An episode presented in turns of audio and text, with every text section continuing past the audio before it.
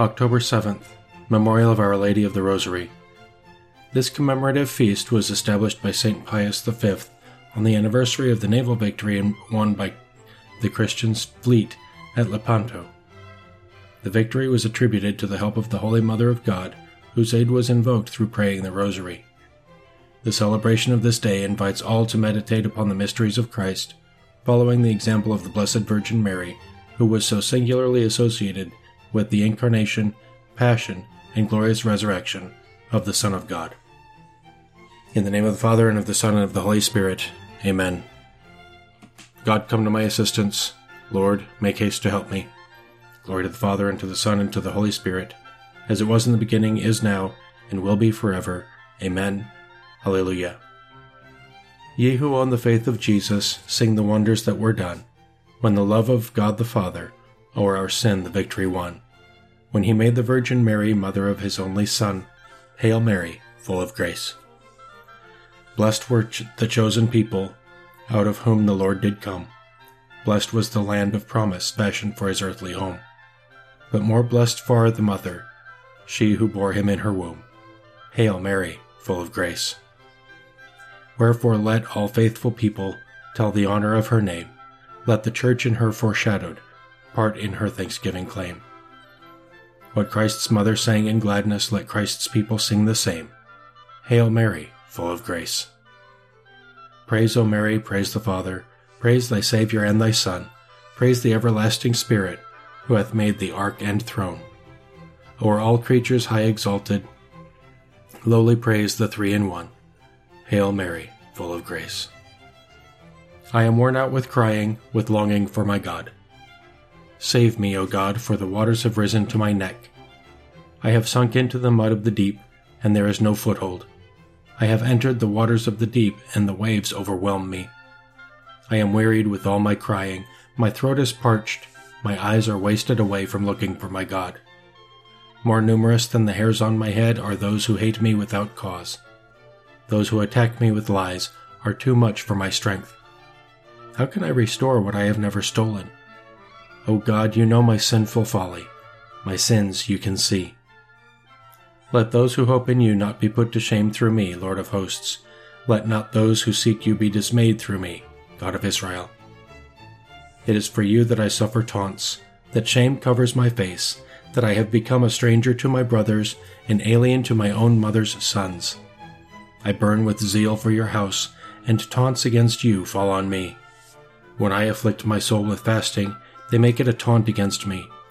When I put my sackcloth on in mourning, then they make me a byword, the gossip of men at the gates, the subject of drunkards' songs. Glory to the Father, and to the Son, and to the Holy Spirit, as it was in the beginning, is now, and will be forever. Amen.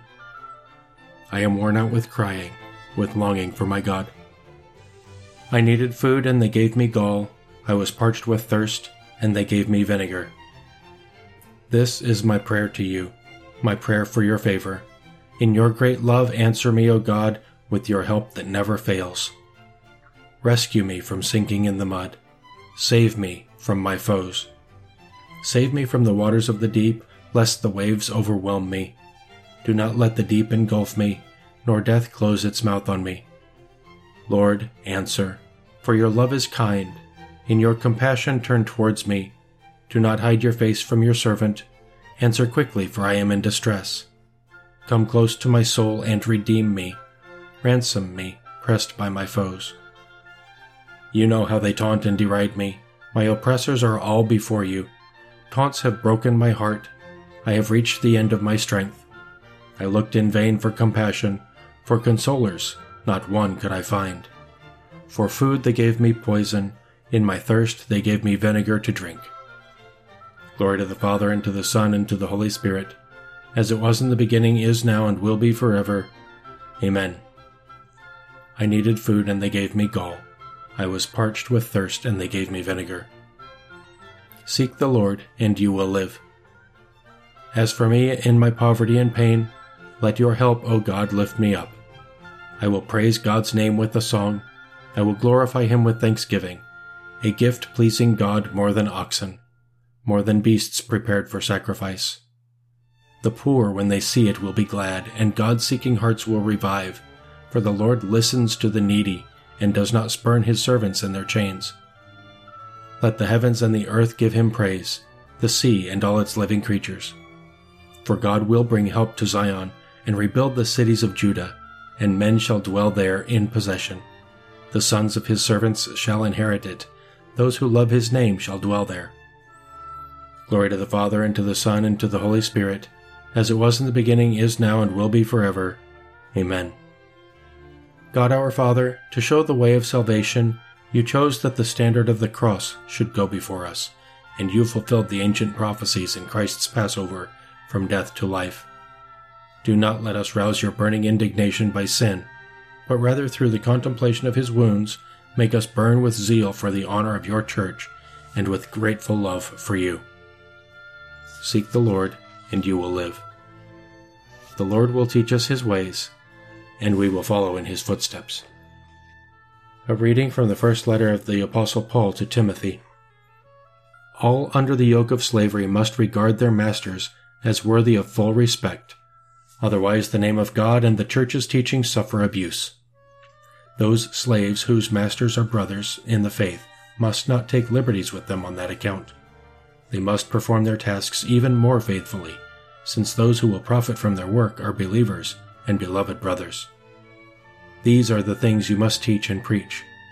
Whoever teaches in any other way, not holding to the sound doctrines of our Lord Jesus Christ and the teaching proper to true religion, should be recognized as both conceited and ignorant, a sick man in his passion for polemics and controversy.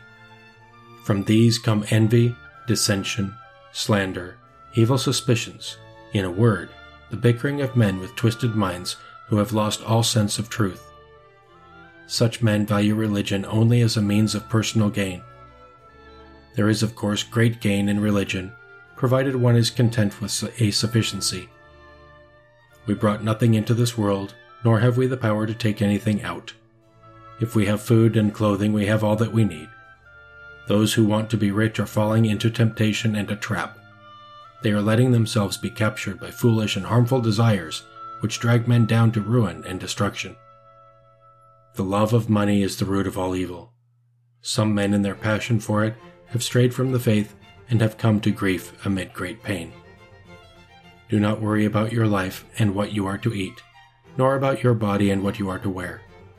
Surely life is worth more than food, and the body is more valuable than clothes.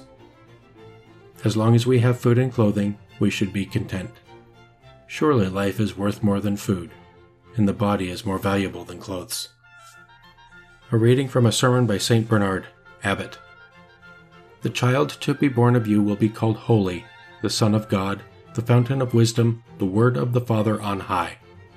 Through you, Blessed Virgin, this word will become flesh, so that even though, as he says, I am in the Father and the Father is in me, it is still true for him to say, I came forth from God and am here. In the beginning was the Word. The spring was gushing forth, yet still within himself. Indeed, the Word was with God, truly dwelling in inaccessible light. And the Lord said from the beginning, I think thoughts of peace, and not of affliction.